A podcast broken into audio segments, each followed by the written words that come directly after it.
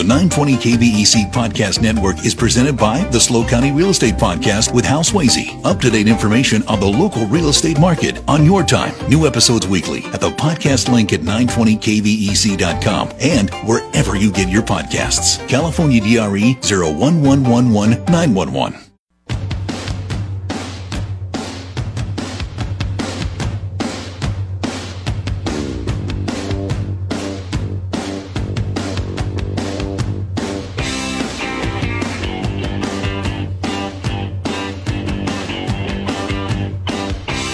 right, Craig, thank you. 406 on the Central Coast. It is Thursday, February 15th, 2024. I'm Dave Congleton. This hour, always good to be in conversation, or always good to be in conversation with Dr. James Papp, historian extraordinaire. He joins us now. Professor Papp, good afternoon. Nice to see you. Why are you James? Always a pleasure to be here.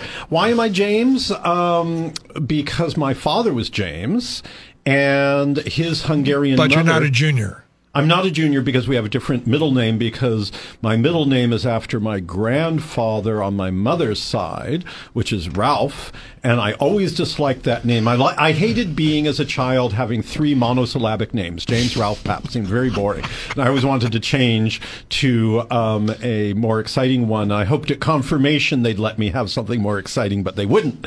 And um, but you were just saying you felt sorry for someone named George. Yeah, well, he's Um, like 15. he can name he can rename himself Prince Wong, which is what George Lewis performed under. We'll get there. I yeah. promise. Craig, what's our update? Yes, we had one last call. Steve. We had somebody who in her family, I think it was five to seven Steves, and I said it's a very dependable sounding name, and she said they are incredibly dependable. But that's all in one family. Wow. All right. so, uh, James is here today to talk about an exhibition up called the Chinatown Japantown Glamour at the History Center. No, Oh. actually at Mee Heng Low. Oh, the great restaurant right next to the Palm. Yeah. All right, let's talk about the exhibit. So, uh, it must have been about seven years ago. I was, um, seven or eight years ago, I was at Cal Poly looking through the Lewis family collection. A lot of photographs there, and I was struck by how many glamour photo- photographs there are. You know, these Glamour. these these sort of photos from the 20s and 30s where people just sort of glow. It looks like they've been photographed through Vaseline. They used Yeah, yeah. amazing lighting. Uh, one of the things, because often you have say, silver nitrate film, um, which has a special quality to it. Um, there was a cinematographer named James Wong Howe, Oh, yeah, and did a many great Hollywood movies. Uh, nominated for it, and I think maybe won two Academy Awards. But he was the one early early film. Um, both photography and celluloid did not capture blue eyes. They were they came out white. Just came out like a blank. He had the idea of surrounding the movie camera with black velvet, so that would reflect in the eyes of the star who was being photographed or filmed. no so he w- he was photographing, I can't remember what star of stage and screen who had blue eyes for glamour shots, for publicity stills. And she loved the results so much, she insisted that he be the cinematographer on her next film. And that is how he got into cinematography from being a photographer. So, um, a very interesting guy, um, the first Asian cinematographer in Hollywood. Um, any rate, so you have all this glamour photography, and it was showing up in the uh, Louis collection, and and um, the Lewis family were always dressing up as vaqueros, as pirates, in Chinese clothes and Western clothes. They were snappy dressers, and I thought that's really interesting. I was went over to to Mee Heng Low, and I was talking to Paul Kwong, who was running it at the time, and it's now his son Russell, and I mentioned it and showed a few of the photographs on my phone, and he said, "Oh, I've got all these great photos of my family from the 1940s back in England." You know, just people dressed amazingly in the 30s and 40s too. The fedoras the overcoats all this. And i said we should do an exhibition on um, chinatown glamour and Amber and Emily at the All Louis store were doing a big do for Lunar New Year for Right. the 150th anniversary. More than a thousand people store. downtown. Oh, more than a thousand people at one time, and they were cycling in all day. It was a madhouse. It was great. Yeah. But um, I said, okay, this is an excuse to finally do this exhibition. So um, it's up at Mee Heng Low. Um, I'm going to give a talk a week from Saturday at one o'clock. That Saturday the 24th. Um, but you can come and see it in the evening, um, sort of later in the week in the evening, Thursday, Friday, Saturday is when they open the upstairs because it's upstairs. And It's back- upstairs. yeah, it's upstairs, so you need to be able to go upstairs because the dumbwaiter is broken. They won't take you up that way. And um, and then on the 24th at 1 p.m., you can show up a little early, order lunch, and hear me yakking about it if that floats your boat. And then it will come down at the end of February, but it will go up again there for Asian um, Pacific History, uh, Asian American Pacific History Month. And um, that will be May. So, So there you have it. I'm looking at a photo of some of the photos. What am I looking at? What what what stands out in the exhibit for you? So what what struck me is that there were really two things flowing here. One was the glamour photography of Hollywood. So so it was not only that stars had to look great on screen, but they had to look great in fan magazines. They had to look great in the press. They had to send out publicity stills. And so this whole people like Edward Hurrell, these wonderful glamour photographers who who um, came around Hollywood, it wasn't just people's appearances on the screen. And one of I think the influential people here was Anna May Wong. Great actress, but also the camera loved her and she loved the camera. So she was actually voted the best dressed woman in the world. not not just in Hollywood, in the world. In the world. In 1934. So she's like the Taylor Swift of 1934. Oh, she was amazing. I mean, just she was. There were so many wonderful glamour photographs of her. She could never quite get the part she wanted in Hollywood because of, of two reasons. One, she was Asian, so there were very few parts where there was an Asian star. But two, a sort of an informal rule of the Hays Code is you couldn't have an interracial couple. So she could never appear with a white leading man, and there were very few Asian leading men, and uh, actually only one. He was Japanese. And if the leading man was playing in yellowface, i.e., it was a white actor playing a Chinese role, she couldn't appear with him either. So, for instance, in uh, Pearl Buck's um, The Good Earth, she couldn't take the lead role in that because I think it was Paul Muni was playing a, an Asian man in yellowface, so you couldn't have May Wong with him. So it was uh, someone else. But she was actually related to the Lewis family, who who were Wongs. It's unclear to me what her relationship was. I think she she was a correspondent with Stella Lewis, who also had Wong relations, whose original name was Chandulair, which was shortened to, and anglicized to Chandler. Stella Lewis married young Lewis. Some of you will be out there in Radioland will be old enough to remember them and their fabulous restaurant Gold Dragon. Um, which was also just a very glamorous place. Where was that located? It was on Monterey Street, and that that um, the building it was in is now gone, but it was redone in 1929. They moved the location in 1929. It opened in 26 or 27, I think 26. And it was just the most spectacular Chinese Art Deco. There were seven shades of gold on the front windows. The the walls were in shades of mulberry and shades of blue on a silver background. The booths were jade green and gold and red and black. Um, the the the toilet and the sink were jet black. this is very unknown for the time. There was a ladies' mezzanine, and there was also a room with the stage, and they called it a confectorant because you could get sodas and ice creams as well as A confectorant. uh, American and Chinese food. Amazing place, and we have a photograph of it just glowing in this amazing way that photographs glow in the 19, you know, black and white photographs glow in the 1920s um, and 30s.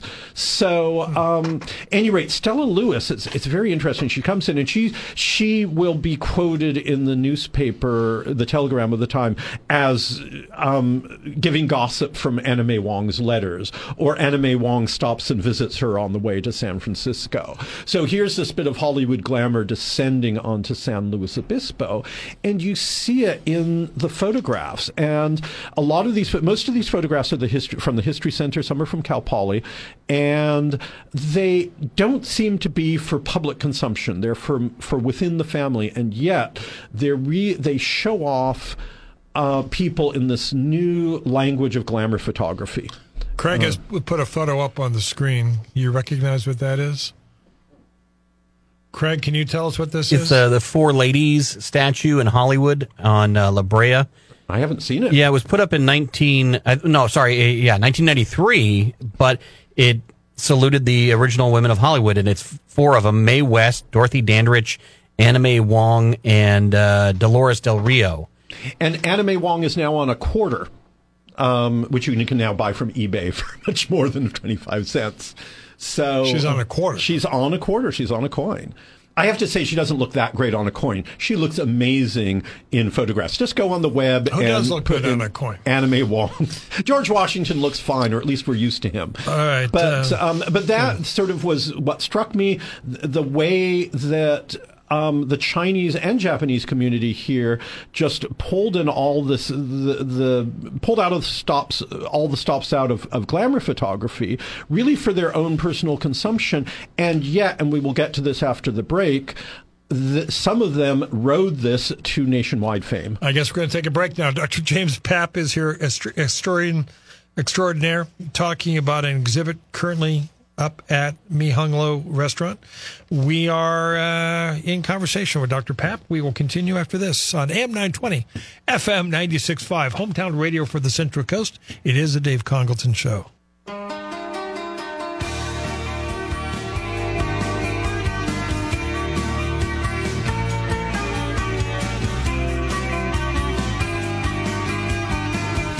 Tomorrow, Dr. Larry Martinez gives us the very latest on the bullet train in California. We'll take Monday off for the holiday. Back on Tuesday with Tom Fulks from the local Democratic Party. We are busy. Weekday afternoons from 3.05 to 7 o'clock right here on KVEC. Dr. James Papp has also been busy. He's got a brand new exhibit up called Chinatown, Japantown Glamour at Mee Heng Low restaurant right next to the Palm Theater. If you haven't been, you really need to go. The food is outstanding. It's the only restaurant I know with a second floor in town.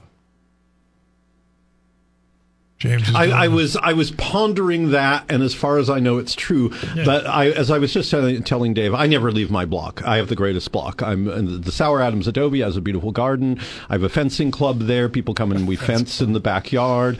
I can go to Mee Heng Low. I can go to the Palm Theater. I do go half a block away to Phoenix and Boo Boo, but that no, don't don't see me anywhere else in town. All right, so I think most people at least have heard the name of Al Lewis, but we should talk about his children because his children have a direct role in all this. The glamour. Yeah, I think that um, partly it's the Anna May Wong connection, but partly, I mean, th- th- there is the, a darling photograph. that is in this exhibition. And the exhibition was limited by the number of frames I could pull out of the attic because um, I needed wooden frames because I had attached them to the top because they're hanging from a rail Yeah. because we didn't want to damage the uh, murals behind. Sure. Um, so there's this darling photograph in the History Center collection. It's Helen Wong, uh, sorry, Helen Lewis. Their their Chinese name was Wong. Uh, Ah Louis was Wong On, uh, and and in Chinese the the family name comes first. Um, so it's Helen Lewis. Um, Howard Lewis, who was uh, often known as Toby, and Freddie Lewis. And there, I would say um, Howard is about five years old. Freddie would be a couple of years older. Uh, Helen's probably about nine. And she's dressed in a Tyrolean dirndl. Um, they're standing in Chinatown. You can see my building, the the Hays, the not the Hays Latimer, the Sauer Adams Adobe in the background. Um, she's in a Tyrolean dirndl. Howard is dressed in a Japanese kimono with a parasol, and she doesn't look very happy. He looks very happy. And then Freddie is in is dressed like the little Dutch boy who stuck his finger in the dike what are they dressed up for? God knows. it's hilarious. And it's part of the, you know, they go through life dressing up. There's a, a photo of Howard, he must be in his 70s or 80s or 90s at that time, dressed as a pirate being stabbed by someone on a boat. Who knows what that's What? about? But it's in the Al Louis, it's in the Lewis family collection at Cal Poly Special Collections. So, um, everyone in all, all Louis was clearly a brilliant guy. He was the biggest employer in San Luis Obispo County. He came into San Luis Obispo County with all this it, it, just endemic and virtually universal anti-Asian feeling. Um, just to give an example, in um, 1886 in Arroyo Grande, they hanged um, two people, two Swiss, a Swiss chocolate maker and his son for the murder of someone. It was a vigilante group, and they just hanged them from the the railroad bridge there. The next day, they went to the Chinese laundry and said, "By tomorrow, we expect you to all leave, or you will have the same treatment." All they were guilty of was being Chinese, and there were no Chinese, no Asians in Arroyo Grande for the next twenty years. Um, until the Japanese growers came in, uh, and they tried to run them out of the county as well. So um, in 1920, and this is the only other example I will give, in 1920, there was a, a state referendum to further restrict ownership of, of land in California to Asians. And not just that they couldn't own land, Asian immigrants, but they couldn't even lease land. That referendum passed by 97% to 3%. So that's how universal the hatred of. What year would that have been about? That was 1920. Okay. So that is precisely the context we come to when Anna May Wong becomes the first Asian film star, the first Asian American film star in 1924. And so there's this sort of the exoticism of uh, the glamour of exoticism. She's different, um, and she plays all of these dragon lady parts and so on. But um, you get with the Lewis children, they are um, most of them brilliant musicians, um, and Helen Lewis goes to Chicago to visit one of her sisters. This is the youngest Lewis daughter. And she has graduated from Cal Poly, which is basically a community college at that time. And she enrolls in the Chicago Conservatory of Music. But she also finds that she is ready to play in all the jazz and dance bands in Chicago. I mean, think of some like it hot. That yeah. is the, the milieu then. And so she quickly starts um, playing with jazz bands. And she's she is the only she's billed as the only um, chinese girl pianist in the country but plays with american girl vim and she eventually Oh, is dear. touring with something called Mr. Wu's Chinese Showboat Company, which has 10 men and 10 women, all Chinese, dancing, uh, all classically trained, or at least that's what they say. And her act, she sings, she dances, and she plays the accordion.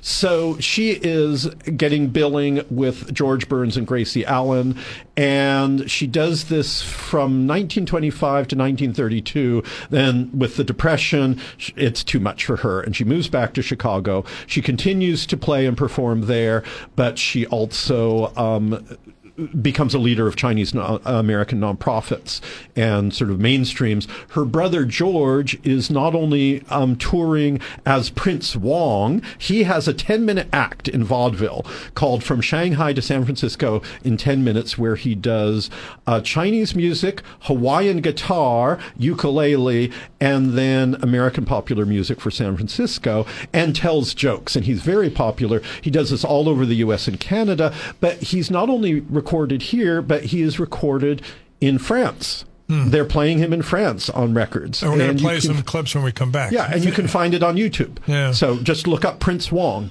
On the Stolberg text line, uh, last week I was looking for a lunar New Year card. Went to seven different stores, couldn't find one in the South County area. If you had come to the All Louis store, they were big on Lunar New Year, and we had the big celebration there.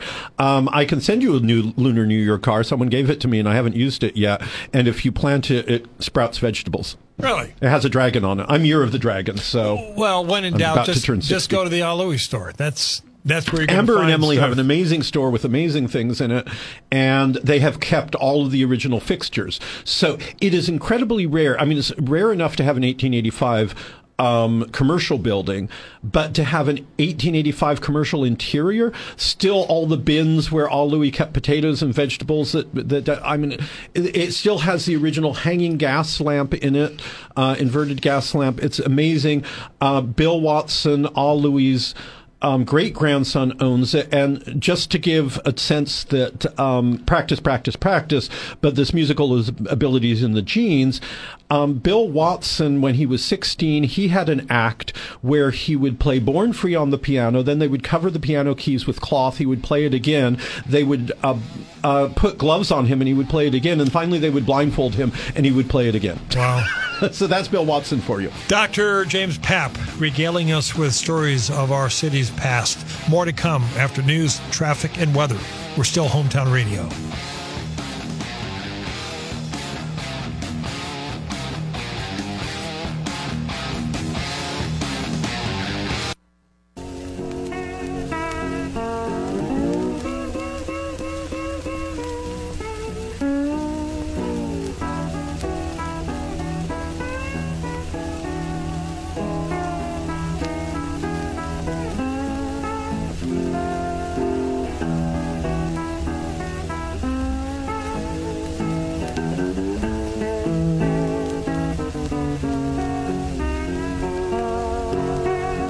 Welcome to Club McKenzie. I'm Guy Rathbun. No, no, no, no, no, no. That's what it sounds like. It sounds like Guy's show. Uh, we're here with Dr. James Papp. This is Wong Wong Blues. Yes, and it's it's a lovely thing just to have these blasts from the past. You can find this on, uh, on YouTube, YouTube, right. if you look up Prince Wong. So George Lewis, who was the middle son of Ah Louis, uh, was a brilliant ukulelist, if that is the term. Um, he, there he was playing the Hawaiian guitar, played the steel string guitar, and he did this act as I was describing, this 10 minute act. But that was a French recording of him in playing what was actually written as Wang Wang Blues and is a is a classic in American jazz, and they renamed it Wong Wong Blues for his recording, and there he is playing it to French people. Um, So he was big in France. he was big enough in France so that they issued um, some of his recordings there. Yeah. Um, and as I said, he toured throughout the United States and, and also Canada. And but you know Walter Lewis, who and and young Lewis, they all played piano. It was just uh, seemed to be the where where did they keep a piano?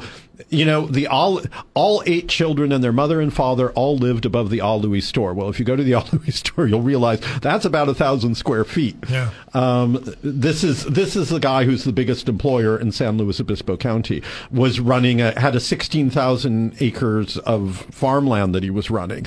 I mean, um, was breeding thoroughbreds. Had a brickyard. He had business, his hands and fingers in every business in this county, and living with eight family members, nine other family members in a thousand square feet. But hmm. one of the things that's so interesting about the Lewis children is that they have these sort of bursts of influence all over the nation. Um, there you heard George, or internationally in that case. But Helen Lewis in 1924 somehow uh, was found by a woman named Neysa McMein, who was one of the premier uh, magazine illustrators in the United States. And she was doing for McCall's magazine a series called um, Types of American Beauty for the cover girls. And so she, and, and this was actually, I mean, it sounds cheesy and it was cheesy, but the other side of it was she was elevating groups that had been much reviled. So not only did she have a, you know, a Scandinavian American girl and a French American girl, she had an Irish American girl. She had an Indian American girl, by which she meant an American Indian girl, and it was very kitschy. She was wearing a war bonnet. She had an Eskimo American girl who looked about as Eskimo as my Aunt Fanny. looked about as Eskimo as Julia Ormond, who plays an Eskimo in um, Smilla's Sense of Snow, if you've ever seen that movie I've have seen that. Yeah. um, which is not very Eskimo. But then she found in Chicago Helen Lewis and had her as the Chinese American girl. So suddenly, Helen Lewis in September 1924 is in 2 million mailboxes all across the United States. The 8.5 million readers of McCall's magazine, which is 8% of the American population, suddenly has glamour girl Helen Lewis. Uh, from San Luis Obispo in their mailbox. I think we, people have to remember the times, James, the idea of the popularity of magazines. It was really a big deal to be on the cover of a magazine then. Yeah, I mean, you were essentially breaking the internet, as they say these Yeah, days, yeah, yeah. to be on a magazine cover. So that was, um, she didn't break into modeling, um, though she did occasionally model, but um, that was just before she began her musical touring career. Um, and then an even bigger circulation. Howard Lewis. Now, Craig just, uh, sorry, Dutch. Dutch. yeah. Dutch has a story about Howard. Let's hear the story. Well, I was uh, young. It was early '90s, and I had grown up here, and I, I kept seeing this Al Lewis store. So I thought, you know what? I'm going to go in and see what they got. I don't even know what's going on, and I think it was around right before Christmas time or whatnot. And so I decided to go in. It's, this got to be '91 to '93 time, and there was a very very old Chinese guy in there, and this the shelves had some like knick-knacky stuff. It wasn't like a specific kind of store, but it was this very very old man who uh, was there just kind of sitting and waiting for someone, and then there was a maybe a 30 year old woman there just sitting quietly watching me peruse the store, and then I left. I mean that's you know my brush with the Louis family, but it was definitely odd because I couldn't figure out what they did and how they could possibly stay in business by selling like you know a ceramic panther or something, you know something weird because they didn't really have a theme for the store. Yeah, Howard turned it in. So under in Aloui's day, it was the bank for Chinatown and all the all the workers. Um, he ran his uh, employment business out of that because he controlled hundreds, indeed thousands of Chinese workers in the county. Um, but also the produce of his um, flower and vegetable farms and so on. But Howard had artistic interests, and he turned it into a store of instead of I will instead of saying bric-a-brac, objet d'art. And um, how how did he keep going? Well, he built a lot of apartment buildings in this in this town. So he wasn't dependent on store. He wasn't income. dependent on the store, but to him that was an important part of his family's legacy. And in fact, he saved that store from the city council wanting to demolish it. They wanted to What? demolish that entire block What? in 1950 so that the white merchants down on Monterey Street would have a parking lot so people wouldn't go out to the new shopping malls. And Howard Lewis um, said, uh, They got my Irish up. And he d- did not succeed in saving all the wooden false front buildings that lined the rest of the street, which looked like an Old West Hollywood set. But he did save the All store. And shortly after that, it was uh, made a California landmark. Uh, and then he kept the store. He ran the store for the rest of his life. He finally died. He would have been about 80 when you saw him, and he died in 2008 at the age of 100, still running the store. On the Stolberg line, uh, well, this goes along with what we were just talking about. Why did they build a parking structure right in Chinatown? Because now it's only a theater, a restaurant, and a store. Yeah, pretty much. They created the Chinatown Historic District to uh, commemorate everything that they had knocked down. They built a parking garage there because it replaced a parking a flat parking lot, uh, which replaced all of the wooden buildings that had. The city was both trying to get rid of wooden buildings that they thought were unsightly, uh, but also just wanted parking so that people would can continue to come downtown. So, what did Howard do before he retired and ran the store? Howard was a football star at San Luis High. He was a halfback, and he was always referred to in the telegram as Little Howard Lewis, who could run so fast that the um, rival team couldn't even see where he was running, let alone tackle him. They called him that Little Howard Lewis. Little Howard Lewis is what the Telegram. Uh, his nickname was Manga, and I don't know where that came comes from. Most people knew him as Toby. His family seemed to have called him Howard, but friends called him Toby, which was a, a version of his Chinese name. And um, so he was actually captain of the San Luis Obispo High School football team.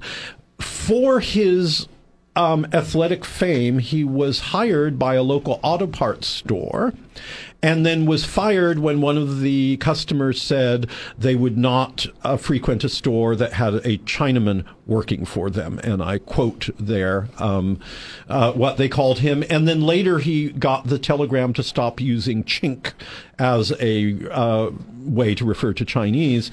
But he then developed an interest in flower arranging at night school and he became a competitor judge and flower arranger for the Burpee catalogs. And the Burpee catalogs, McCall's magazine went to 2 million households. The Burpee catalogs went to 3 million households. So Howard Lewis between 1939 and the mid 1950s was, with, with the exception of, the, of when he was in the military service during World War II, was arranging flowers for uh, Burpee catalog covers and for the interiors, both color photographs and black and white photos. And he, they were also being um, reproduced in Sunset magazine. Uh, they did a feature on his flower arrangements. So you just have these extraordinary people who gain this national fame. Um, not necessarily. I mean, they not connected with their name necessarily. Um, the McCall's cover doesn't say this is Helen Wong. It just yeah. says the Chinese American girl. Nobody getting the Burpees catalog knows that it's Howard Louis doing the arrangements. But they they are having this very glamorous national influence. I've never heard any of this before. Dr. James Papp on this broadcast. Let's remind folks just tuning in about the exhibit up as we speak. Oh, sorry. It's called Chinatown Japantown Glamour. We will get to the Japantown part of it. And it um, is at Mee Heng Low for the next two weeks. It will return in, so till the end of February. It will return in May for Oppie Month. And um, if you want to see it, go there um, for dinner in the evening. Uh, you don't have to buy food, but you should buy food because it's great food. Go upstairs. In the back is where all of these 30 or so images are hung, uh, including, including, and I haven't mentioned this yet, a Chinese, as then described as a coolie hat. Now I don't know how you would say it, um, patty hat. There are various nicer ways of describing it that belong to Greta Garbo, the film star. So. I have that framed in an 18th century Italian frame, and because you not only had the glamour that um, our Chinese and Japanese communities were reflecting off of Hollywood, but also Hollywood was borrowing and the fashion industry was borrowing the sort of the exotic glamour of the Far East. On the Stahlberg text line, Howard Louis would bring in drawings of Chinese characters to my little store and I would send it off to be made into a rubber stamp. He would affix to a carved stone handle to make a chop as an individual ID. Wow. You heard that story? I've never before? heard that story. That's a great story. Um, Howard was a watercolorist, and he was also he could read Japanese as well as Chinese, um, and just an amazing guy. Um, I mean, you, you, know, if you if you encountered him like Craig sitting in the store, you wouldn't know the rather, rather incredible background of he had as a preservationist. His brother, uh, young Louis, and um, Young's wife Stella uh, were co-founders of the History Center. The only one I really um, knew at all was Elsie Louis. Ah, yeah, she's she's amazing, and she's in the exhibition too. Yeah, the um, camera loved her. Spelling champion for the state of California. Yes. Um, uh, just led this extraordinary life, although she led most of her life away from San Luis. She came. She grew up here. Then she left, and then she came back later in life. Yes, so she was here for the last decades of her life. But yes, she helped her. She she married a guy who was five years. Her second husband was five years younger than she was. He was also white, and so in the census in Chicago in 1950, they both list themselves as white because you could get trouble having an interracial household.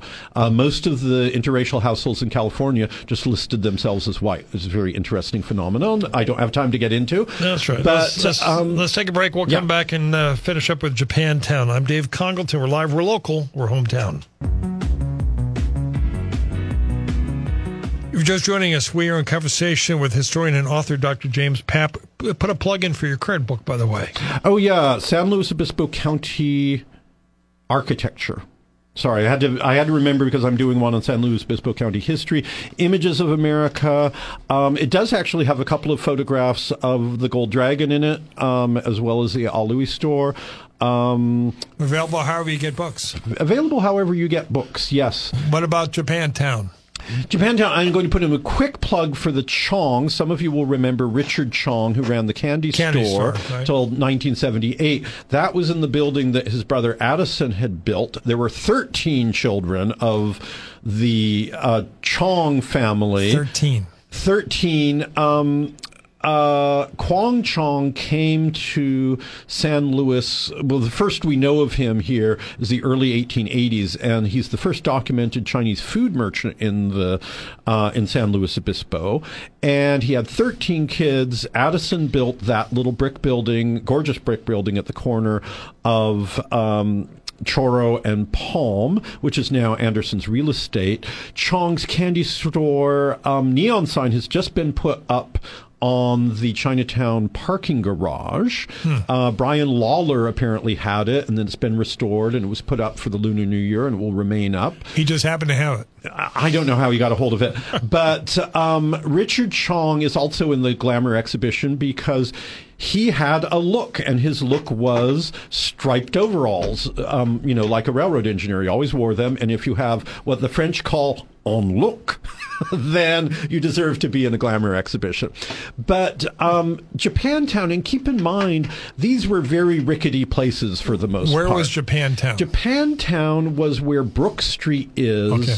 Um, there's a um, there's a tune-up place I think that Higuera where Higuera and South Street cross. Yes. So there's a little strip mall there across from where Sunshine Donuts used to be, which is now Slow Yes. And then behind that Brook Street, which used to be Ato Street. Right. And that basically acre was Japantown. And it was at the confluence of the 101 of Los Osos Valley Road, which is now Madonna, um, or that part of it was, was French, uh, then became, uh, would go into Los Osos.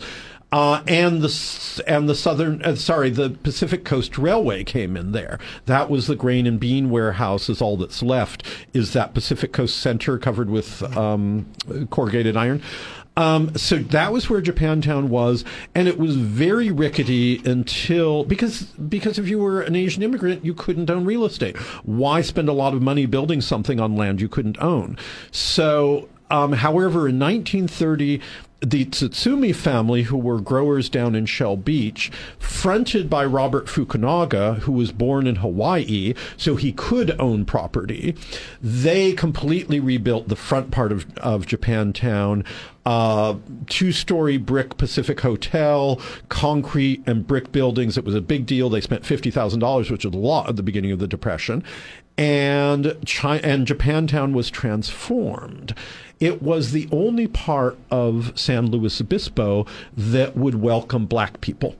And so in the 1940 census, um, virtually all of San Luis Obispo's black population is living there. If people say there were no black people in San Luis Obispo in the 1940s, that's untrue. Um, so when everyone in Japantown who was Japanese American, including American born with citizenship got deported to what were then known as concentration camps until they tidied up the name to relocation camp.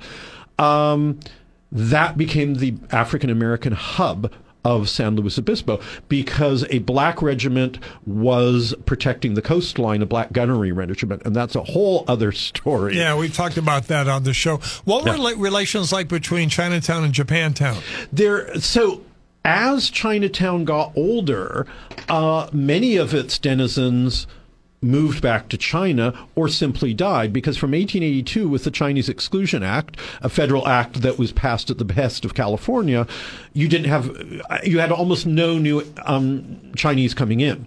And so when people were looking for people who would work hard for very little money, they brought in Filipinos, Japanese, Indians, uh, Indians from India, not right. American Indians, but no Chinese, um, hmm. but not Chinese. So Japan, so Chinatown became at its east end.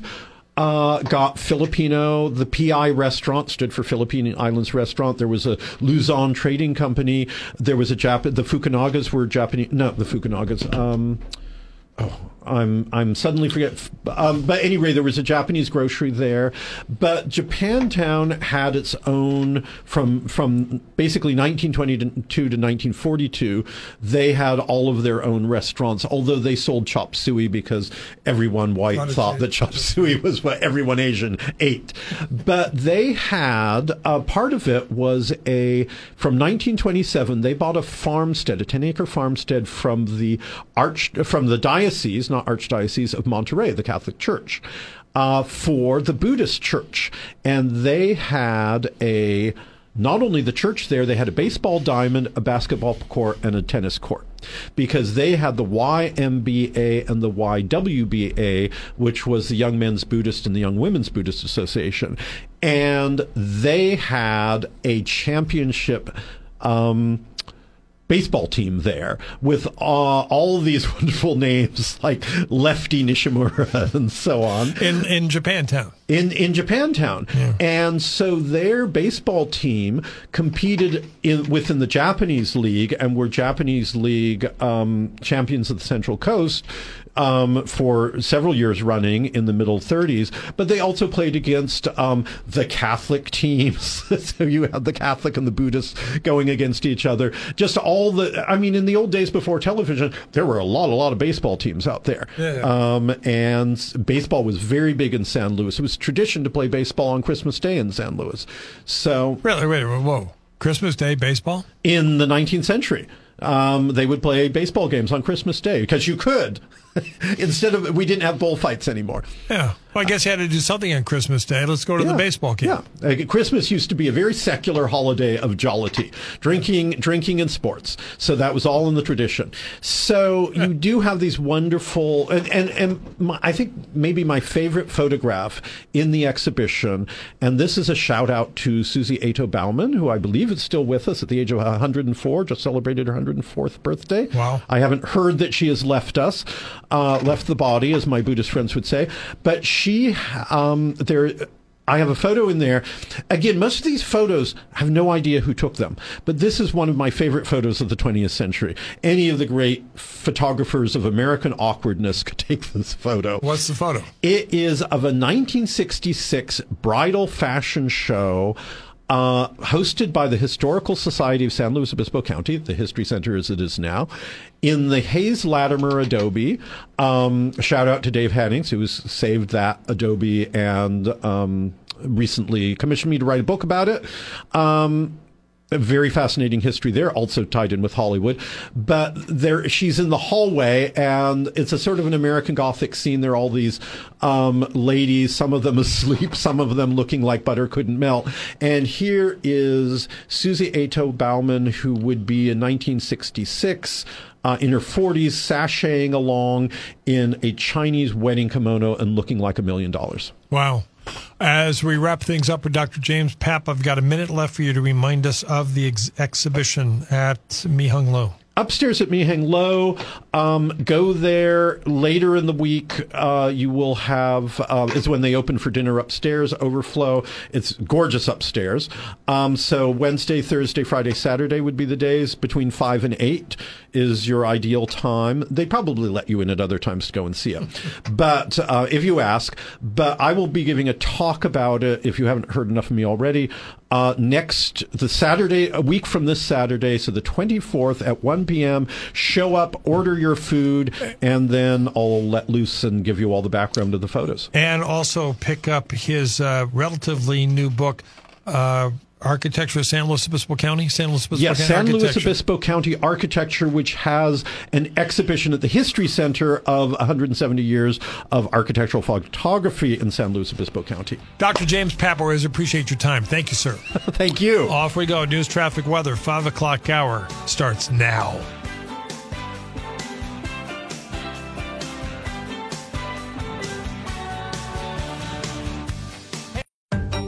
The 920 KVEC Podcast Network is presented by the SLO County Real Estate Podcast with Hal Swayze. Up to date information on the local real estate market on your time. New episodes weekly at the podcast link at 920kvec.com and wherever you get your podcasts. California DRE 01111 911.